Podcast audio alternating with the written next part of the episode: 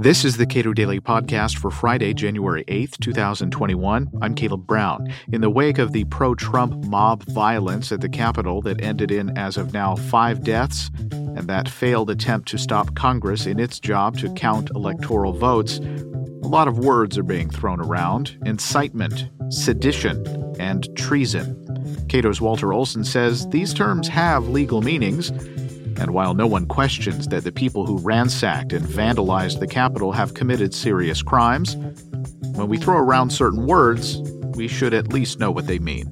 The President of the United States, at a rally of his most ardent supporters, uh, essentially urged them to go to Congress, uh, having earlier in the day suggested that it was possible for the Vice President, Mike Pence, to reject uh, electoral votes that uh, if he deemed them to be illegitimate somehow.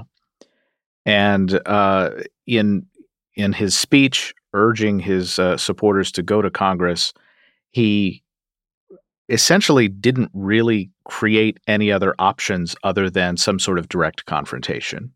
That is, he says, we, we need to be strong. We need to project strength. You don't uh, you don't win by being weak, uh, that sort of thing. And so uh, I guess the question is, was this incitement?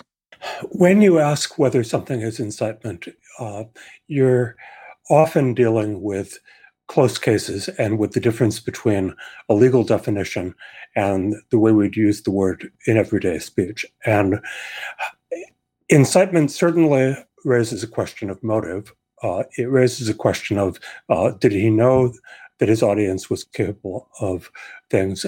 Uh, did he expect it to go as far as he did? These are all arguments that uh, a lawyer could make for him, that uh, even though he said inflammatory things and violence then followed, uh, perhaps it wasn't as simple as incitement. Some of the elements of incitement, such as that there be a fairly short time window Uh, between the speech and the resulting violence, are clearly met here.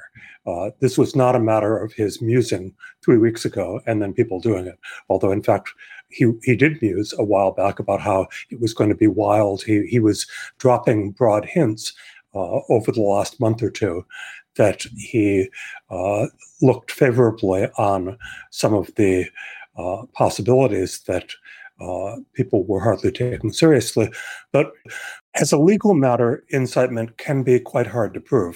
Uh, it doesn't mean that it hasn't been proved, and especially, of course, when uh, there is a closer degree of coordination. Uh, someone is in command of, uh, let's say, a violent labor union or a violent gang or whatever, then uh, they have some expectation that there's uh, the people listening to them, who may be subordinates or may know them well on a personal basis, will go out uh, and uh, attack the establishment or uh, commit the act of intimidation that they're, they're talking about. Somewhat harder to establish when it's a bunch of strangers. Uh, is a radio speech incitement? Well, international human rights people will remember the Radio Rwanda saga, where one of the worst uh, slaughters uh, of, of the past half century was set off by uh, incitement over the radio. So at a certain extreme, incite, incitement can take place over mass media too, but, but it's hard to get there as a matter of convicting people legally. I say that because impeachment is different.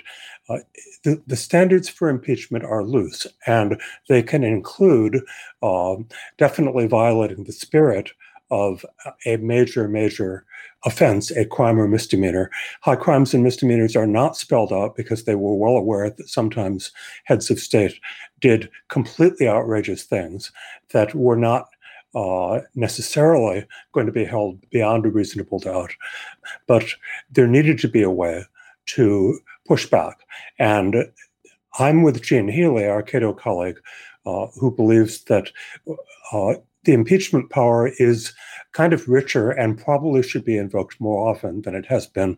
Uh, and this is one of the very reasons, which is you it's not a court of law. Uh, you don't have to let someone off if it uh, until you can get beyond a reasonable doubt. You don't have to let someone out, off uh, who was clearly violating the spirit of the law, but took exactly those steps along the line uh, to avoid triggering the definition. You can do what the country needs. And that's why incitement in this case, I think, would be very much the stuff of what many Republicans as well as Democrats uh, might vote to convict on. Now, you've talked about how we use words uh, like sedition um, or treason. Uh, a lot of the, the protesters turned rioters were yelling at Capitol Police, uh, accusing them of treason. Uh, so when we use those terms, you know, people people tend to throw those uh, terms around, and of course they have legal definitions as well. If uh, we're going to go there, and the legal definitions are definitely at variance with the way we uh, use the terms in in uh, uh, everyday speech. It, they're at variance with the dictionary uh, in some cases, because of course sedition is one English word, but different countries have different laws with different definitions of sedition. And the United States uh, has defined these things narrowly, uh, partly because of the long history with England in which kings would accuse people of treason for all sorts of things and have them executed. Uh, for that very reason, the Constitution of the United States gives treason a very narrow definition. Treason against the United States shall consist only in levying war against them or in adhering to their enemies, giving them aid or comfort. Now, there's several terms in there that people uh, might want to stretch. Uh, what is aid and comfort? Uh, hard to know. What are enemies? Well, it's been suggested, but the courts would not agree with this, that some foreign country that is not actually in a shooting war with us, but definitely has adverse interests, if you have uh, adhered to them, if you've, let's say, spied for them or or, or you know, thrown some uh, controversy in, in their favor, um, that's treason. No, no, no. The, the, uh, the definitions tend to be narrow, and levying war, again, there would probably be kinds of insurrections that would rise to the level of war, and you could uh, argue that that was treason. But uh, there are reasons why, aside from wartime, uh, you see very, very few treason convictions. So I'm going to set that aside. Uh, it's used by both sides. It's it's it's the favorite term uh, as an insult. Uh, go ahead and use it as a metaphor if you want, but the law is not going there. Sedition, uh, which is Uh, usually uh, more appropriately referred to the, the section of the law against seditious conspiracy, uh, is another one that you hear a lot. And it was not too long before Uh, January sixth that I was telling people they were overusing the word sedition because they were using it to refer to backing a stupid lawsuit. You know, I've spent lots of time denouncing stupid election litigation, but you really can't commit sedition by filing lawsuits. You know, it's it's a bad thing to file frivolous lawsuits, but it's not sedition uh, under federal law, at least. Uh, federal law brings in, it bases it on conspiracy to use force. And the conspiracy side Uh, is often hard to prove. Uh, but the use of force is more important than people realize because most of the elements of the law uh, have been either not there in the first place or have been uh, restricted by the, the courts over the years, uh, so that if no one is using force, sedition has probably not happened. Um, so you've got Uh, something where people were using the term loosely for uh, uh, what they called treason talk or sedition talk. But if it's just talk, uh, legally, it's not going to make it as sedition until and unless someone commits an, an act of violence or force. Now, on Wednesday, January sixth, uh, we moved over a line. Uh, people used a lot of force, a lot of violence. And uh, so it becomes very realistic to talk about uh, maybe uh, you can get convictions for seditious conspiracy. Um, there's two related uh, uh, parts of uh, the same general area of federal law that are also worth knowing about. And one of them is very spot on for what happened at the Capitol, rebellion or insurrection. Uh, and it doesn't apply to all violence. A bank robbery is not rebellion or insurrection. You have to be trying to uh, challenge government authority, um, and not just by holding up a post office. It has to be an, an effort to kind of displace uh, government authority. But that was there, uh, especially when you consider that uh, this was one of the most important uh, steps Uh, in process in what is ordinarily the peaceful transfer of power, and it was not peaceful because of what happened. Uh, so yes, rebellion or insurrection, different thing from seditious conspiracy. For one thing, you don't need to prove uh, that someone was in league uh, with with others, as as you don't, you don't have to go as far to prove that. Uh, and then the last one is in some ways the most misleading of all of them, because the law in the books is different from the law that gets enforced. And that's advocating overthrow of government. And that's why people could listen to a talk show host and say, oh, that talk show host is uh, being, uh, is violating the law by advocating o- the overthrow of the government. Uh, there was a time during and after World War Two uh, when Uh, the Smith Act had been passed initially against Nazi subversion and then expanded against co- the threat of communist subversion. And it very much did uh, criminalize speech that uh, advocated the overthrow of the government. And for some years, there were convictions uh, that uh, fit into that category. And then the Supreme Court, uh, um, under the influence of, uh, you know, going in a more civil libertarian direction with Hugo Black, William Douglas, and others, took a hard look. They said, we've decided that the best way to make sense of our cases is that mere preaching of violent overthrow by itself isn't banned. It has to be leading to imminent action aimed at doing so. And so the prosecutions that were speech-only prosecutions, uh, you know, communists getting up on soapboxes saying we should, you know, have a revolution against the bourgeoisie, uh, those uh, successful prosecutions ceased. And uh, there could still be instances of nailing people on it where uh, there had Uh, been imminent action, but um, but again, they pulled it back from just criminalizing speech. So uh, you can take some very extreme speech. I give the example. I think the secretary of thus and such should be marched to the gallows. You know, it's horrifying. Uh, it's unpatriotic. It's disloyal, but it's not necessarily illegal. Uh, so advocating the overthrow of the government in words, absent an imminent conspiracy of fomenting to actually undertake that um, would not qualify. Generally, you would not be convicted. And of course, things changed on that again Wednesday, in that you did have violent action. Uh, uh, it was related to the overthrow of government process, to rebellion and insurrection. And so uh, it is possible that Uh, some advocacy uh, that may turn up, you know, on social media, let's say, or in communications uh, between different participants, uh, in which one person didn't commit violence, but um, you know, pre- preached it and and sent others out to commit violence. Uh, you might get convictions on that, depending on the fact patterns. Again, what the president did is different. It would generally not. Uh, the language he used, uh, I think, would not be considered enough of a smoking gun to get him on advocating overthrow of government.